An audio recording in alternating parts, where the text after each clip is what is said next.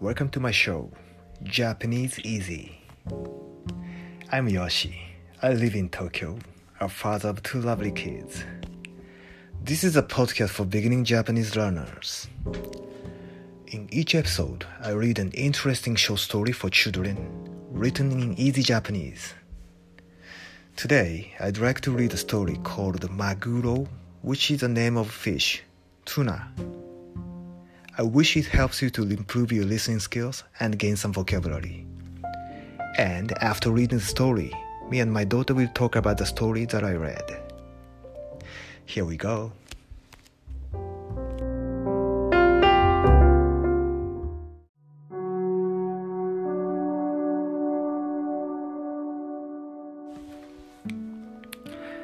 Maguro Tadaki ビューン。海の中を大きな魚がすごい速さで泳いでいます。クロマグロというマグロの群れです。みんなで同じ方向に向かっています。クロマグロの向かう先にはイワシの群れがいました。イワシを食べようと追いかけているのです。クロマグロはイワシよりもずっと早く泳いでどんどんイワシの群れに近づいていきます。イワシの群れに追いつくとみんなで輪になって取り囲みました。イワシの群れは逃げることができずぐるぐる回りながら一塊になります。すると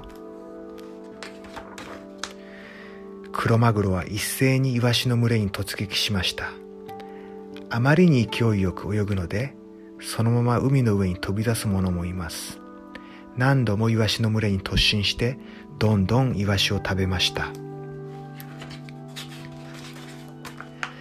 なぜクロマグロは早く泳げるのでしょう？魚は尾びれを横に振って進みます。クロマグロは尾びれやその付け根が頑丈なので特に素早く力強く触れます。また魚はいくつかのヒレを広げたり畳んだりしながら泳ぎますが多くの魚はヒレを畳んでもそのヒレが少し出っ張ります。でもクロマグロの畳んだヒレは出っ張りません。ヒレをきれいにしまうためのくぼみがあるのです。それで水に当たるところが少なくなり一層早く進めます。クロマグロは高速道路を走る車ぐらい速く泳ぐことができます。イワシを食べてお腹いっぱいになったクロマグロは今度はゆっくりと泳ぎ始めました。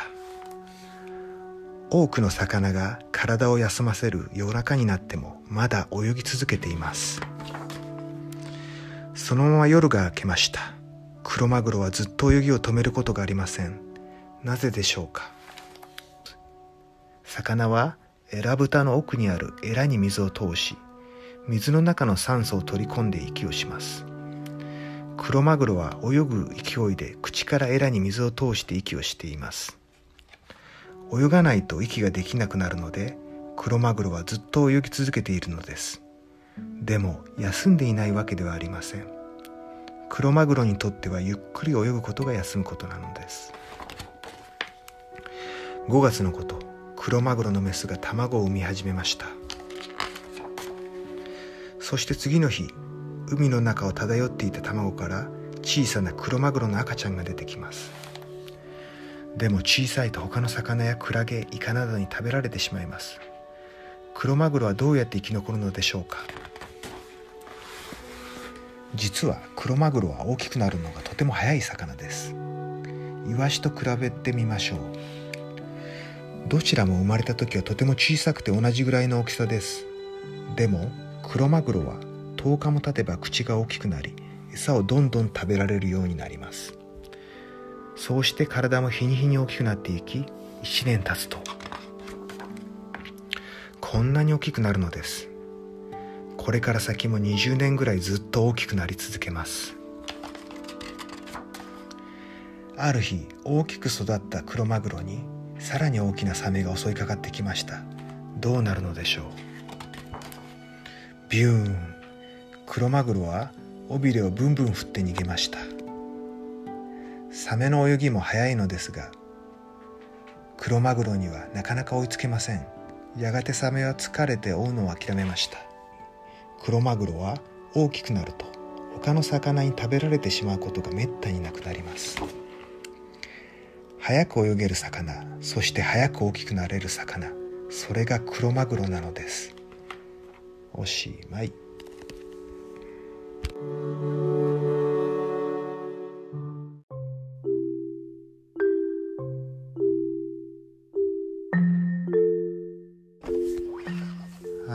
今日も娘のルナに来てもらいました。自己紹介お願いします。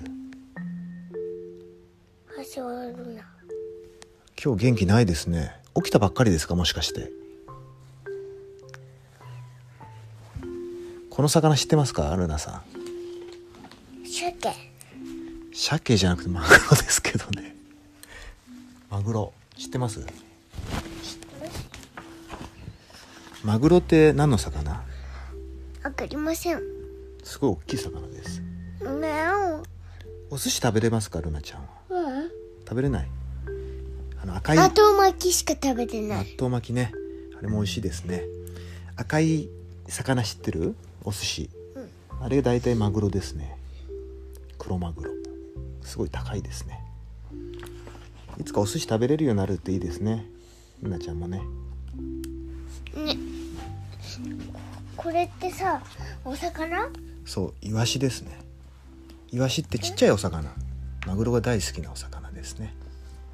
今からこのこれを食べようとしてるの？そう食べようとしてるの。だからイワシにしてみればとても怖い状況ですねこれは。じゃあさこれこれってこれさ水半分にすればいいうんよくわからないですね言ってることがまあとてもね強い速くてね強い魚がねマグロですね。ルナちゃんもいつか食べれるといいですね。それではまたね。バイバイ。バイバイ。バイバイ。早く言ってください。アイスできないのかな？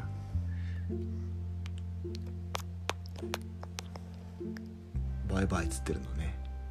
バイバイ